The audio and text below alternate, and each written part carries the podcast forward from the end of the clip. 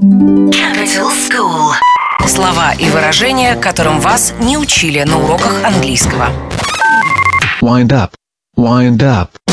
Объясняет музыкант и автор песен Гвин Томас, Лондон, Великобритания. Wind up – это когда эм, вы говорите неправду или вы дразните вот именно человека а, и говорите о том, что ну, ты не очень красиво выглядите сегодня. И на самом деле вот wind up – это когда вы делаете э, какие-то действия, чтобы заставить человека как-то возмущаться или там быть именно в неприятном, напряженном состоянии. Wind up. Wind up. Capital School.